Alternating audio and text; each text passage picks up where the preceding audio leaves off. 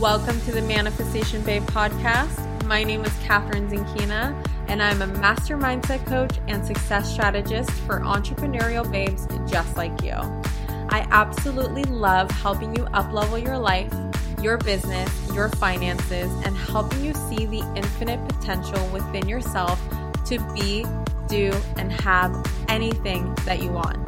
It is my duty and obsession to give you the tools, the resources, strategies, and teachings you need to manifest the reality of your wildest dreams. Think of this podcast as your daily dose of personal development to maximize your impact, your influence, and your income. If you're ready to get your ass kicked to the next level, then you've come to the right place. I hope you enjoyed today's episode. Now let's begin. Hello, my beautiful souls, and welcome back to another episode of the Manifestation Babe podcast. Like I promised, I am here.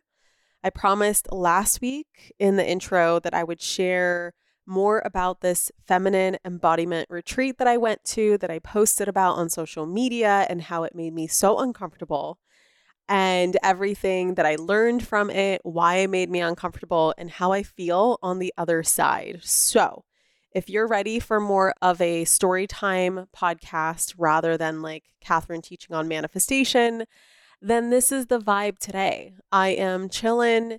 It's about seven p.m.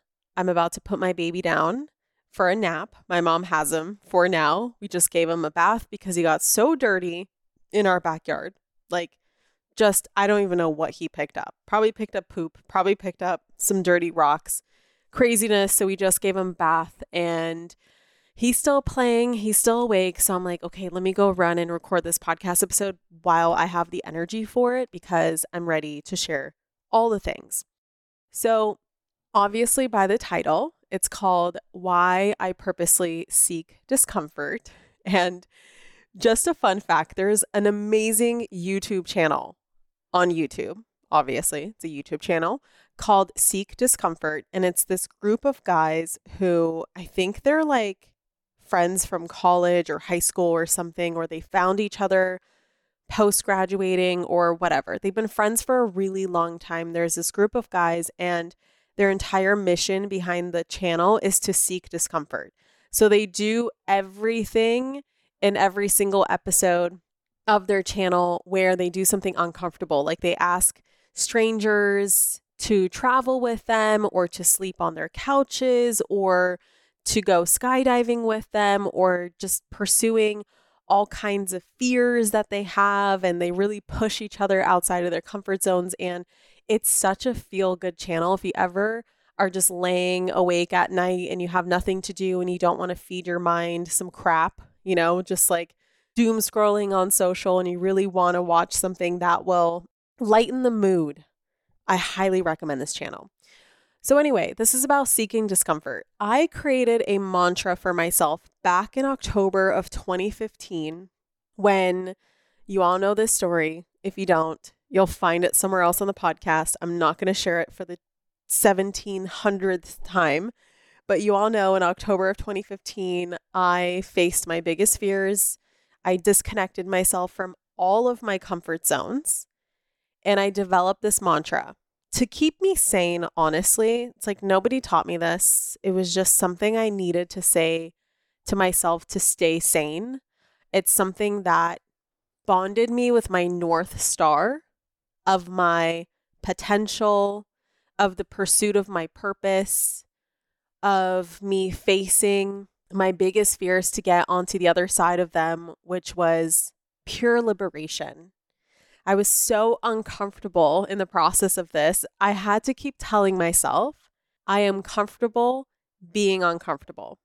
And back in the day, when I had nothing, when I was a broke college student, or actually college grad at this point, building an online business, I was deep in the throes of personal development and personal growth and doing everything I could to get my business off the ground, my first fitness business that I was in. And I became obsessed with studying successful people. So I noticed something about successful people. And for over a decade now, I've been studying successful people and just noticing what they do differently than others. And this is just a random fact about me, something I've learned about myself over the years. I'm obsessed with studying patterns. Like, I love pattern recognition. It's my thing. You show me one of those puzzles, like, what's the different thing, you know, like, what is different in this photo than this photo? It's like, spot the thing, pattern recognition, or like, what's the next pattern? I don't know. If you know what I'm talking about, you know what I'm talking about. That is my jam. I'm so good at it. I love patterns. And it's actually in my human design. Like, my incarnation cross is all about pattern recognition. It's in my astrology. It's in everything, literally. Pattern recognition is just one of my gifts. So I notice things about the universe. I notice things about universal laws.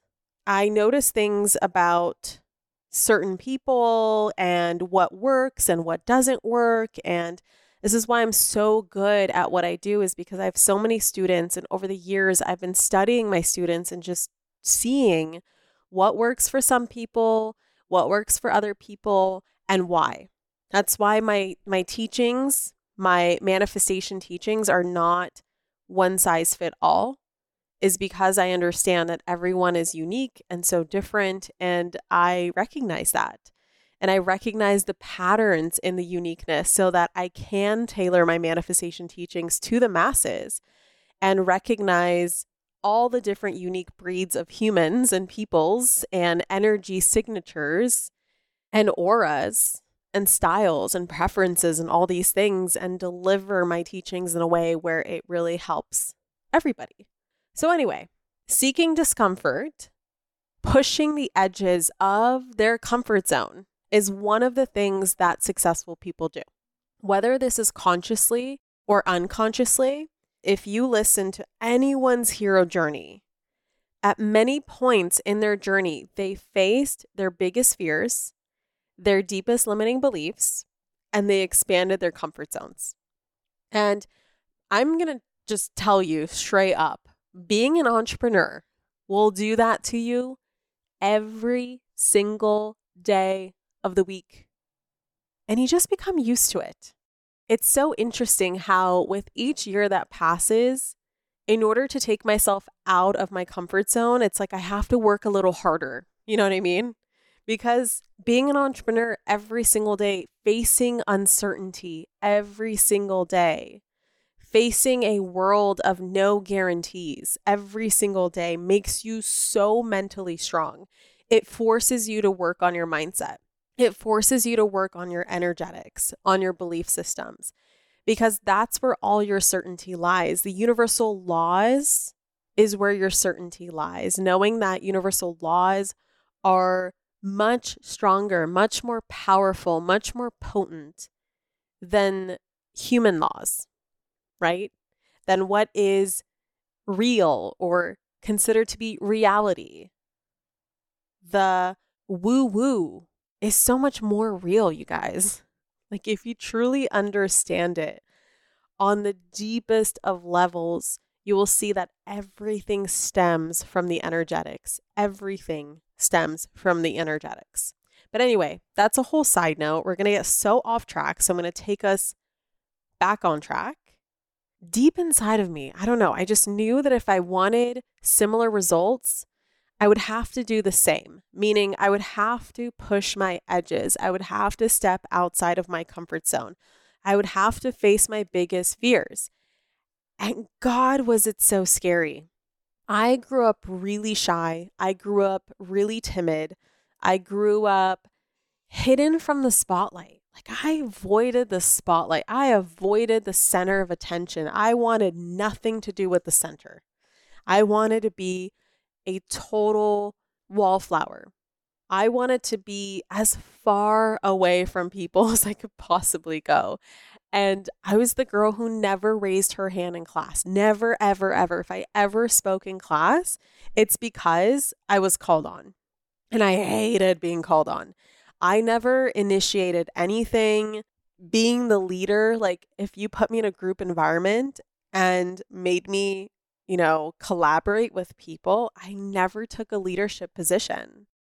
I didn't chime in. I nothing, nothing came out of my mouth. And raising my hand in class. Do you know when the first time I raised my hand was? In twenty seventeen, in N L P class, when I was taking my N L P certification, that was the first time I ever was brave enough to raise my hand and ask a question in front of class. And yes, that was part of my process in seeking discomfort. Like, that was so scary for me. Now it's like I chime in all the time. If you're ever in a class with me, like, I will speak at least once somewhere, right? I'm never the person who just sits in the back and hides anymore. It's like totally in my comfort zone now. I've expanded my comfort zone so far that this is not a thing at all that terrifies me, but it's so interesting to think about how it once was. The thought of presenting a project to a class, I would rather get into a car wreck. Like, I probably wished that a car wreck would happen or something would happen that would send me to the hospital and give me an excuse to not stand in front of the class with everybody's eyes on me. But something in me, October of twenty fifteen, I keep trying to say twenty twenty-five. Like, even in my notes, I wrote down October twenty twenty-five. I don't know why. Maybe that's another big thing to happen in my life. Who knows? But something in me, deep inside my soul, in October of twenty fifteen, knew that she wanted more out of life and she had enough. And to get more, I had to be more. So I started to edge myself, I guess is the best way to put it. Push my edges. I started to post on social media. I went live on Facebook. That was so scary. I thought I was going to die. I said yes to speaking on stages far before I felt ready. Oh my God. I once was paralyzed on stage and couldn't start talking for a whole minute. It was so embarrassing. I attended weird ass events like Tony Robbins, where you would jump up and down and massage groups of strangers and talk to groups of people and socialize. I started to attend masterminds where I was put in a room with forty other people, way more successful and impressive than me. I mean, just people who I was in complete awe of, and I felt completely out of place, and so on and so forth. And I just started to do this on purpose because I knew that this was the way to grow. I started to collect evidence very quickly that every time I hit an edge and went just a little bit further, just an inch, a millimeter even, doesn't even have to be that far. You don't have to fry your nervous system. Just going a little bit outside of your comfort zone, I felt so rewarded for it. And it was never any external validation because in many moments I totally embarrassed myself, which I will go into in this episode when it comes to this retreat, like so many embarrassing things. But the reward that felt the best for me was this internal validation, like uh, the thrill of being proud of myself, the feeling of looking in the mirror with pride that I did something that scared me. I didn't even have to succeed at it. Just the fact that I did it. Like, I remember the first time I spoke in front of an audience of a couple hundred people, I totally blacked out. I remember Brennan took me home, and on our way home, we stopped for lunch, and I kept telling him, babe, I did it. I did it. I did it. I did it. Like, it didn't even have to be good. I don't even know if people liked it. People said they liked it, but it didn't matter. Just the fact that I did it, I was like, babe, I did it. I did it. I did it. It became a high that I started to seek on purpose. And of course, this served me so well. It literally led me up until this point, right? This point in my journey of everything that I've created is because of these compounded events, these compounded moments, these moments that I've clocked over time that have built my confidence. I think this is a massive confidence builder, is, of course, in stacking successes. That will lead to confidence. So the only way to stack successes, the only way to compound successful moments is to go out and do something in the first place. If you don't do it, you can't succeed at it, and therefore you can't build confidence. You know, like, it wouldn't be until I've done something a hundred times and succeeded at it at least a hundred times in order for me to really feel fucking confident at it. It wasn't until I was at least one hundred episodes deep into this podcast that I actually felt comfortable podcasting. Now, yes, I still feel nervous at times. I think it's the excitement and the energy of, oh my God, I'm about to express something, which has been a work in progress my whole life. And so many hurdles I had to overcome. Like I shared from my past, there's so many things that were so scary about speaking up in front of people. And here I am fucking talking every day in front of hundreds of thousands of people. Like, what? Right? What? And it's hundreds of episodes deep where I have the confidence that I have today. Being a podcast host, I love my podcast. This feels like such a deep part of me. This is something I'm excited about. But it was really scary at some point. So anyway, long story short, I can go on and on and on about this, but let's get into the story. So I was ready for my next edge, but I didn't know what it would be. In fact, I had no idea that the retreat that I attended two weeks ago would be two massive edges for me that nearly made me pass out in fear. I'm not fucking kidding you guys. I thought I was going to pass out. And before I go into it, you know, for some of you, you might be like, Catherine, that's not scary at all. And that's the thing. You know, we all have something different, right? We all have our edges and they're going to look so different for so many people. So you guys just enjoy listening to my story about my edges because, oh my God, it was, yeah, it was a lot for me. So here's the story. My friend Ali Ninfo, which if you're not following her, she is amazing. She's hilarious. I will put her info in the show notes. She is an intuition and manifestation teacher who is hilarious. Like, I'm going to keep saying hilarious because she literally is. She's the most animated and entertaining person to watch on TikTok or Instagram, wherever you like to watch people. She has a bigger following on TikTok, a smaller one on Instagram, but I think she posts similar content on both. But anyway, I'll put her info in the show notes if you want to check her out. So she texted me saying that she applied for this retreat and that I should apply too. And all she said was, this is John Wineland's girlfriend and she's fucking amazing. And I think we should go to this. And I'm like, okay. And for context, um, John Wineland is a polarity and masculinity, femininity teacher, relationship coach, whatever you want to call it, in the realm of relationships, in the realm of polarity energetics. And Brennan and I went to one of his weekend events last year and it was incredible. And so his girlfriend's name is Madeline Moon, and that is the person who hosted this feminine embodiment retreat. So I was like, oh my God, I love John Wineland. He's so up my alley. And I know that he was Madeline's teacher for so many years. And so, you know, this is totally, totally the vibe. I didn't know Madeline super well. In fact, I wasn't following her on social media, but I saw the page and I just like knew that I had to go. I didn't even, I don't even think I read the page. I think I just scrolled straight to the application. And I think I read like the first couple sentences. Like it was one of those sales pages where my soul, like my conscious mind didn't have to do any work. My soul just decided for me. You know, when your soul just tells you yes or no, it was a full body fuck yes. So the retreat was called Unbound.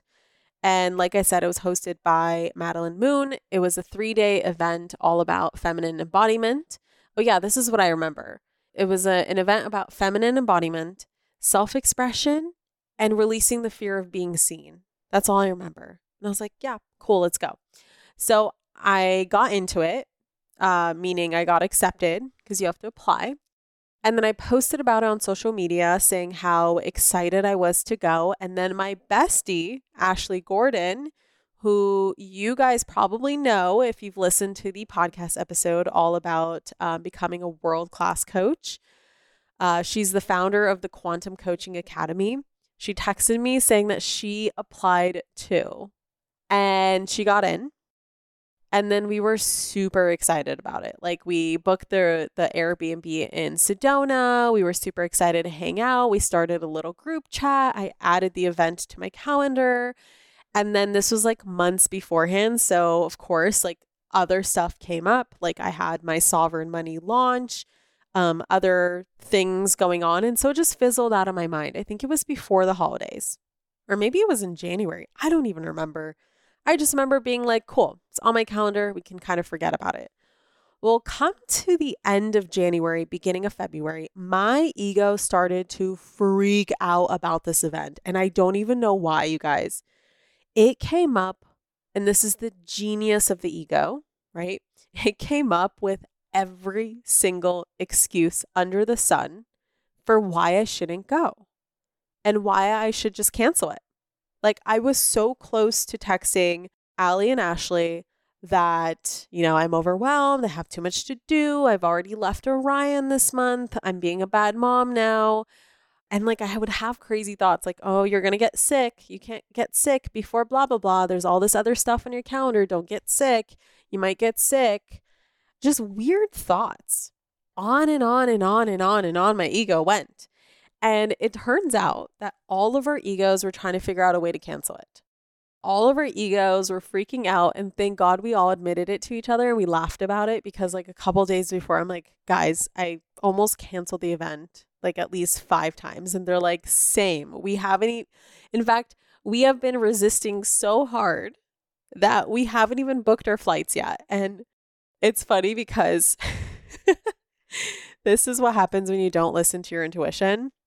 Ashley and Ali booked their flights last minute and they paid like over fifteen hundred dollars for coach tickets, not even first class, coach tickets on a flight that was only a couple of hours long.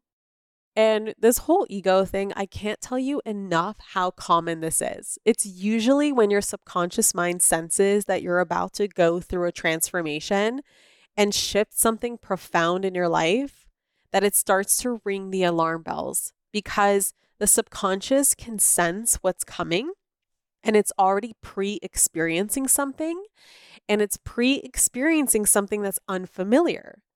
And what is unfamiliar is labeled as unsafe to the subconscious. So it's pre-experiencing something and ringing the alarm bells telling you to get out of it, cancel it. And the biggest mistake you can make is to cancel it.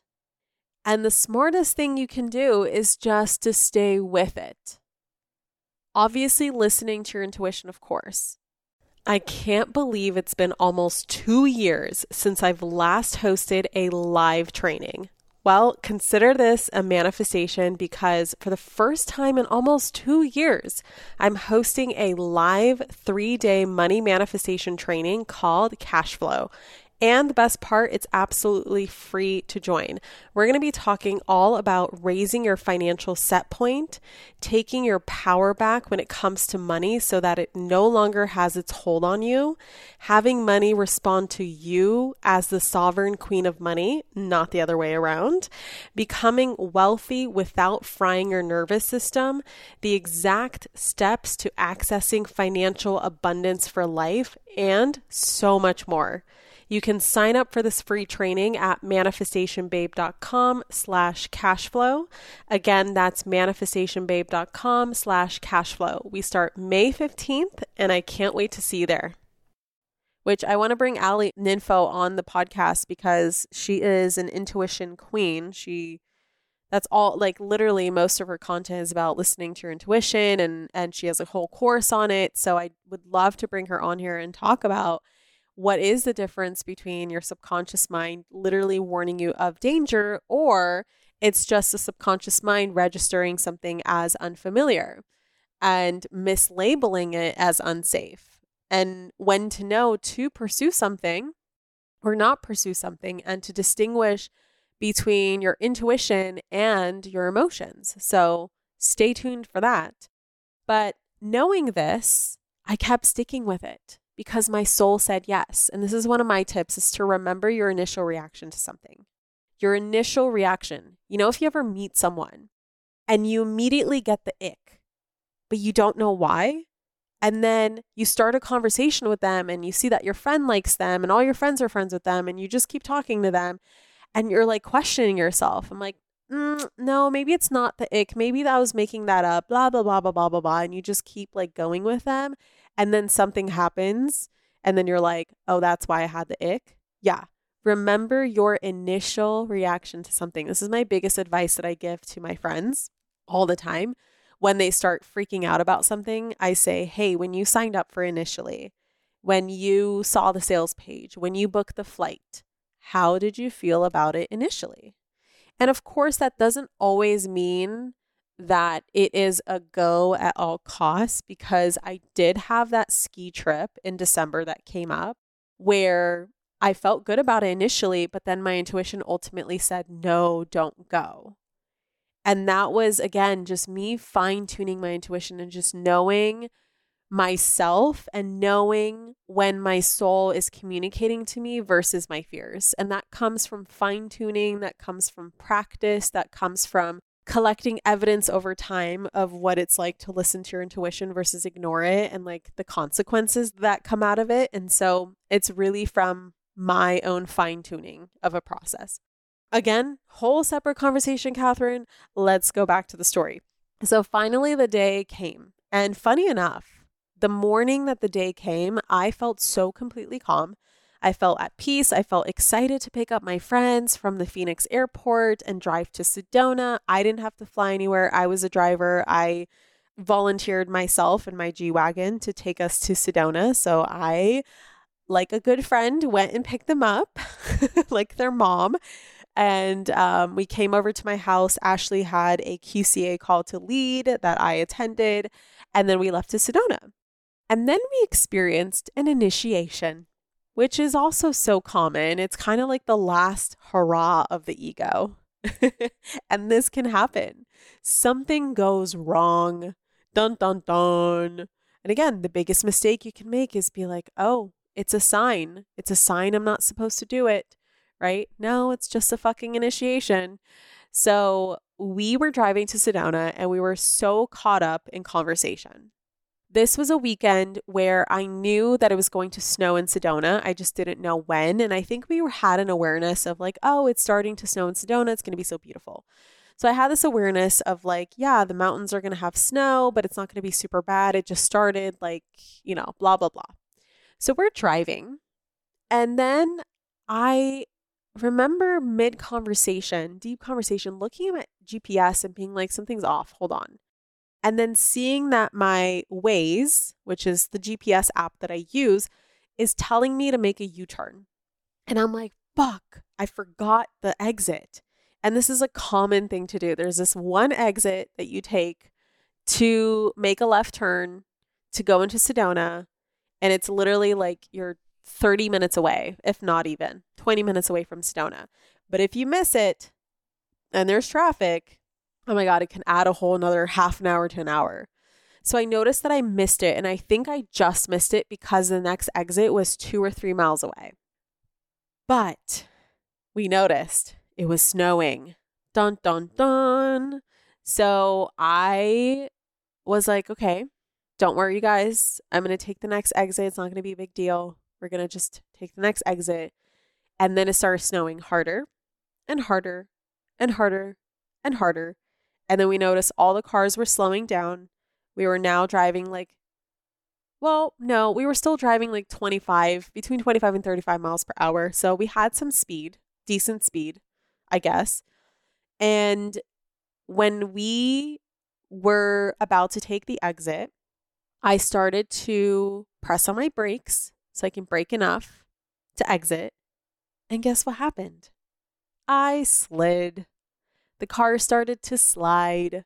And there were cars braking right after that exit. And I noticed all the semi trucks were pulled over. A bunch of cars are pulled over. They're putting chains on. Do I have chains? No, I don't have chains. I didn't expect to be in a snowstorm.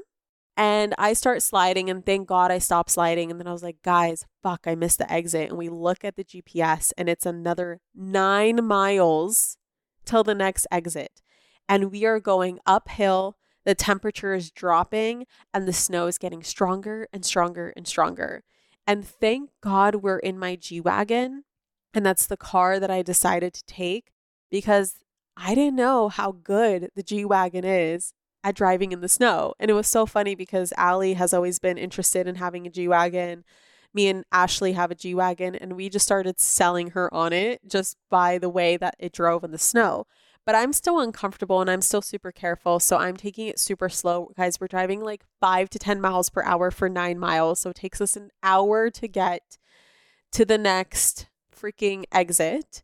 And when we start approaching the next exit, I start going, oh no, oh no. I hope there's a clearing in the exit, because it can be completely blocked off in snow. And yep, it was completely blocked off with snow. I had to drive over like piles of snow. I've never done that. Anyone who's listening to me who lives in snow, you're probably like, Catherine, it's not a big deal. It's a big deal for me, because I don't know what I'm doing. And I'm just driving over what seems like three feet of snow, just piled up, fresh powder, not knowing if my brakes are going to work, not knowing if my tires are going to go through. And thank God I put my G-Wagon in trail mode, because oh my God, it did so good. And then we made a U-turn, and there's a car sitting right at the beginning of the on-ramp. And we think like, oh my God, are they stuck? Are they not going? Because it's not safe. And then I'm just like looking, and I'm like, I feel like they're waiting for a leader. So I say, fuck it, I'm going. And we start driving on the on-ramp, and oh my God, there's like nobody on the other side of the freeway. And there's no, you know how there's like, at least if there's a car in front, you have the lines from the tires that you can kind of follow, and it creates like traction on the road. No, pure snow. But anyway, we get to Sedona. We are delayed a whole hour. We get to Butterfly Burger. If you're familiar with Sedona, it's a burger spot there. It's one of my favorite places. It's just, they, they make great burgers. So we eat our burgers, and we're like so grateful to be alive. We were freaking out at certain points. You know, if your car ever slides in snow, like that's enough to give you a freaking heart attack. So we're super grateful that we made it. We're excited now. We get to our Airbnb. I literally fall trying to get my luggage down the driveway because it's so slippery. We're just like not built for snow. I don't know about Ashley. I think it snows where she's at because uh, she's, she's in, on the East Coast. But me and Ali are just like L A girls. We have no idea what we're doing. So long story short, it's day one to the, of the event, and we still have no idea why our egos are freaking out, but we're like excited now. We come in, the venue is gorgeous. There's thirty-ish of us. Everyone's so nice. Everyone's so kind. Everyone has great energy. And then we get to meet one another. And it turns out that there were many of my M B A students in the room, which was super exciting. I got to meet so many of my students and followers, and also this, you know, was nerve-wracking at the same time, because again, who knew what was about to happen in this room? Like, I knew it was going to get edgy. I knew it was going to push me outside of my comfort zone, because I'm familiar with, like, like I said, a John Wineland event. It's pretty uncomfortable. You get stretched, you get edgy. And I just knew it would push me in some way, shape, or form. Anyway, day one starts. We start with a little like setting the ground rules, housekeeping, whatever. And then we go right into a feminine embodiment practice, which involved a lot of movement, dance, using our voices, all kinds of fun stuff, all in a group at the same time. And it just felt so good. We did a little breath work, just getting into our bodies, getting into our feminine. And then we break for lunch. We have a Q and A session. And after the Q and A session, which I love, the Q and A sessions, they were so good. Then we got together and we did this group practice where we expressed our edgiest selves. We expressed versions of ourselves that we typically suppress. So for example, mine was the big blunt bitch, which is a version of myself who doesn't explain her nose and isn't afraid to set boundaries and is unapologetic about her opinion on things and isn't the nice girl and isn't always the girl who wants to make sure that everyone's happy and everyone is pacified. And so uh, Madeline would turn on music for like ninety seconds, and then we would act out this version of ourselves in front of our little groups. And so mine was like, I don't know, a lot of middle finger pointing and like yelling no at my audience of two, because we were in groups of three. Um, and it was a lot of fun. Like, I've done stuff like this before, so it wasn't anything crazy. It was just a lot of fun for me. But then we break for dinner, and then we come back from dinner, and this is when my nightmare unfolds. So we come into a room, and we see a stage. And my stomach immediately drops because I remembered something on the sales page. Something about sacred theater, something about improv, I think. It's like everything just flood back to me. And I go, um, why is there a stage?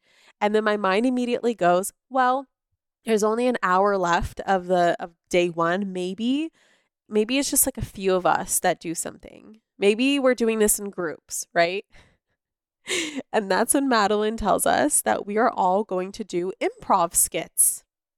I'm sorry, that is literally the definition of my worst nightmare because yo girl doesn't act. She doesn't do improv. She doesn't perform scenes in front of people, okay? I don't pretend to act out situations. I don't know how to act. It's not something that comes to me. It's not something I enjoy. I can only be myself. Like, I'm really good at just being myself. I can't act like Billy Bob the cowboy, okay? I can't act like, I don't know, whatever. Like, I, I just don't act. So my heart started to pound, you guys, because I knew that I was going to absolutely bomb whatever the fuck this assignment was. And we start, there's, uh, Madeline had two helpers. They were incredible. And they did uh, the demonstration of what was going on. And basically you have like a three minute long skit. You're given barely any information. And then you're given an emotion and an action that you need to fit in. So it starts going. And the first like two people go. And I'm looking around the room and I'm like, these people are amazing. Like, this is so funny. Everyone's so talented. And the way that you go on stage is the next person, like let's say someone's done, the next person jumps up. And they pick a person to do it with. So it's a partner thing. And I remember looking at Allie because she was behind me. I was trying to find Ashley and then Allie and just kind of like, you know, give them my eyes of despair and fear and oh my God. And I looked at Allie. She was sitting right behind me. And I literally said to her, I'm like, Allie, this is my worst fucking nightmare. I would rather die than do this. And let me show you what a real friend would do. Allie was a real friend. She said to me, okay, good. So I'm going to pick you and we're going next. My stomach dropped out of my ass, you guys. So we go up to the front and this is all on video. And Allie posted this actually on her stories. And I'm like, uh, okay, whatever. Just post it. So we go up to the front. And I just know I'm about to embarrass myself in front of an audience. Like, we don't know what the skit is until we're already in front of the audience. So we have barely any time to think about it. And everyone who went before us, like I said, were so good. So Madeline looks at us and goes, okay, you two got kidnapped and woke up in a basement with your hands tied to a chair. And you're waking up super groggy from the drugs. That's it. That's all we got. And then I think my action word was jolt. And my emotion was disappointed.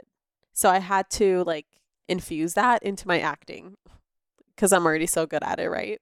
And thank God for Allie being the star of the show. I literally followed her lead. If it wasn't for her leading, I don't know what would have happened. Like, I just fumbled through my words. I remember overthinking everything, like what she's saying, I'm overthinking. And I'm like, I don't know what to do next. And I literally just counted down the seconds until the three minutes were up. Like, oh, and so that was nightmare number one, which for some of you might be like, Catherine, that's it. Three minutes of improv is going to scare you. I love improv and that's great, right? So we all have our own comfort zones. Everyone is so different. And you know what's hilarious about this is in twenty twenty, right before COVID hit, my intuition told me to sign up for improv classes to just push myself outside of my comfort zone and get used to thinking on my feet in front of an audience. And Brennan's taken some classes and he highly recommended them to me. So I was like, okay, fine. I think I'm going to do it. But then COVID hit and the classes never happened. Well, the universe knows exactly how to circle back around because here I am doing freaking improv for three minutes. And though I wanted to die in this moment, I didn't die. That's like the literal thing about all of this, is that in these moments where we feel like we're going to die, we're not going to die. And it only feels like that for just a few minutes in exchange for a massive surge of dopamine, right? Like this pride that we feel about ourselves, this relief that we feel in our bodies, this high, this euphoria. It lasts so much longer than the actual discomfort. So I totally survived. And you bet your ass that I felt so proud of myself for not running out of the room pretending like I had an emergency, because I literally was already thinking of ways that I could run out of the room. But I didn't. So the second day comes around and we did more Q and A. And then we did this really fun exercise where we would act out each other's triggers and practice responding differently to them, which was a really fun exercise. So we first did this. Oh yeah, we also did this like weird hour-long ritual that involved yelling and screaming and dancing and crying. And then we raised our arms above our shoulders for like twenty minutes, and it hurt like hell when we had to push through that discomfort. And it was crazy. It was so wild, but nothing super triggering to my comfort zone on day two, um, except I did have to act again three times in a row. I was pretending to be someone's husband as I triggered her by doing something he always does to annoy her. So I literally like embodied the man within me and talked like a man and like literally acted like him. And so, yeah, I felt like a goddamn actress after day two. Let's just, let's just put it that way. I have four experiences now of acting. And then comes day three. Enter nightmare number two. So we started the day with Q and A, like I said. Forever student, lover of knowledge, collector of wisdom. I live for a good Q and A, whether I'm giving a Q and A or receiving one. It's the best.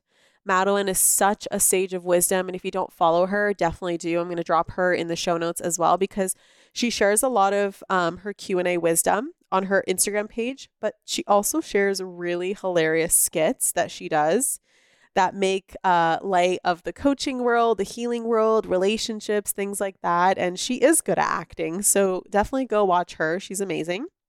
So I'm enjoying the Q and A. And then Madeline says something that zings my soul. Like it just zings it. And zing just means like a lightning bolt goes through my body. Just something like resonates with me, right? That's my, that's my word for it. She said the word fuckable. Something about feeling fuckable, which, you know, that just means feeling sexy, embodied in your feminine, feeling magnetic and juicy. And I felt like my heart sank when she started to talk about this, because I realized that I haven't felt fuckable in a really long time. And I've been sharing this openly on social media where, you know, I've been on this journey postpartum of really loving my body again. And I came to realize that I've been hiding in sweatpants and loose clothing, trying to hide my body, waiting for my body to feel appropriate enough for me to wear the kind of clothing that I used to wear before I was pregnant. And that's obviously a problem, because waiting attracts more waiting. And if you wait to have something to feel a certain way, you're never going to allow yourself to feel that way, because you don't have that thing, and you're never going to have that thing because you first need to feel that thing before you have that thing. And my soul raised my hand for me during this Q and A to ask Madeline for some practices to really help me with this. And of course, she, you know, encourages me to do the uncomfortable thing, which I started to do the moment I got home, which is to embody she who is fuckable for thirty days, which means wearing minimal sweatpants, wearing clothing that hugs my curves, wearing silk robes and pajamas, and just the kind of clothing that I really want to wear, regardless of what I think I look like in them, which I knew was going to come out of her mouth, because even as just a manifestation practice alone, I know that this is a gap for me. And this is a key. First, you change. Then your mind changes, and then your body changes. That's actually proven in neuroscience. Like first you change and then your brain changes. So you have to, like, there is scientific proof behind the term act as if. You must first act as if. That's how you rewire your nervous system, actually. So of course I went, oh, okay.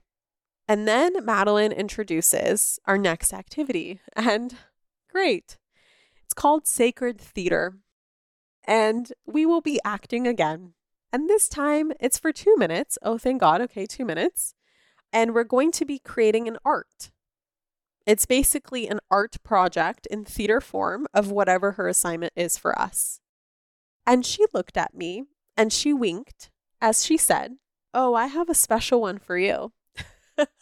Especially after mentioning what I mentioned. And I was literally the last question of the day. So I was top of mind. And I was like, great. So she went around the room giving people their assignments. And then she got around to me and she looked at me and she said, you, you are going to lick the clit of a strawberry for two minutes. I'm sorry, what?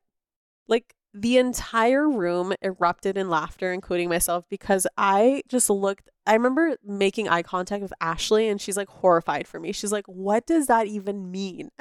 I remember asking Madeline, I'm like, I don't know what that means. What do you mean? And she's like, you'll figure it out. It's fine. You'll figure it out. So basically we had all these assignments and we were going to break for lunch. And on our lunch breaks, we would brainstorm what we're going to do to act out our thing for two minutes. And everyone had different assignments. Like Ashley's was the exorcism of shame. I think Jordan, Jordan, who is one of Ali's clients, she's amazing. She was there and she, her assignment was like an embodied obituary. And then Allie's was the embodied slut or something like that. So everyone had different assignments. I don't, mine was so random. Like, what? Lick the clit of a strawberry? Like, what does that mean? Oh my God, that's so awkward, right? In front of an audience? Like, what? And so, of course, my heart is just pounding and I'm on lunch and I'm like, okay, what am I going to do? What am I going to do? Okay, Catherine, how are you going to push your edges? So we go to Whole Foods. Of course, I have to buy my strawberries. And then I'm thinking, okay, I want to like really just be me and, and be seen for me and not have to hide anymore. So I was like, what am I going to wear during this? And so I decided that the biggest stretch of all for me for this is to take my shirt off and just be my most vulnerable self. So we break from lunch. We do our like practices at our Airbnb. We like all got to practice. I didn't practice. I was like, guys, I'm just gonna, I'm gonna pick my song. I'm just gonna tune in and do it on the spot. They're like, there's nothing to practice here. It's literally just me being in the moment. And so my turn comes around. And let me tell you, two minutes is so much longer than it sounds. Trust me. But I fucking did it. Your girl made love to a strawberry for two minutes in front of an audience. This is also filmed. And the biggest stretch for me was, like I said, that I took off my shirt and I just showed my most vulnerable self to a group of people who I knew, who knew me, and people who didn't know me and met me there. My followers were there, my students were there, my friends, and people I had just met that weekend. It was such a mixture of people. And I was like, these people are never going to look at me the same way ever again after doing this. But when I tell you, I felt liberated after doing this. I am not over exaggerating at all. Like the highest high I've ever felt in fully embracing my weirdest self in this whole retreat, not holding back any part of me, stumbling like a complete idiot during improv, dancing sexually while licking and eating a strawberry, screaming like a psycho, dancing my heart out, making strange faces at people. It's literally a retreat for the books. And would I do it again? Fuck yes, I would. Why? Because it's these defining moments that make life go in either of two directions. You can either choose the direction in which you back down from expressing your all, your entire self, and go back into your little cave and keep living the life you've always lived that's safe and cozy but has very little reward in it. Or you can step up to the plate. You can expand your comfort zone, wire your nervous system to be able to handle anything in life, share your most vulnerable self, embrace your authenticity, step into the spotlight, and shift in that moment quickly, easily. Well, maybe not easily, but quickly onto a timeline that you've never been on before. But this timeline has everything you could ever dream of happening on it as a result of shifting to this timeline. It's like in this moment, in seeking discomfort, a portal opens, a threshold shows up for you to walk through. And the thing is, is that you realize that the pain of discomfort actually only lasts so little time in comparison or in exchange for a lifetime of liberation, in comparison to the pain of holding yourself back and keeping yourself small that lasts a whole lifetime. That's the exchange you have to make. And it's crazy to think about it. Like these things, improv, three minutes. You know, making love to a strawberry, two minutes, making a decision to start a podcast and podcasting. Like the discomfort is only going to last while you're recording the podcast. If that, it might only last while you set up your microphone. It might only last when you put it out there for the world to listen to, but then that discomfort is gone. And in exchange, you get liberation. That's the reward, is liberation. There's nothing better than the feeling of liberation. There's nothing worse than looking back at your life and just feeling like something's missing, right? So this is why I keep going through these embarrassing initiations. And I'm really proud of myself for doing this. And I highly, highly, highly, highly do recommend all of you to attend this event. If you ever want to explore your edges and learn what they are and lean into them and just see what you are made of. So I will drop the link in the show notes for you to get on the wait list. I believe she's going to be doing another one in the fall, I think. Yes, the fall of this year in Austin, Texas is what she said most likely will happen. There's like an application process. So I would just get on the wait list to make sure you get the application. I don't know if I'm going to come back in the fall, but I'm definitely going to attend another one, especially if it's in Sedona again. I'm literally two hours away, so of course I'll go. But yeah, I'll drop the link in the show notes so you can check it out. And yeah, purposely seeking out uncomfortable situations is not for the faint of heart. It's not easy to do. It's simple, but it's not easy and it doesn't feel good in the moment. But shit, does it liberate your soul?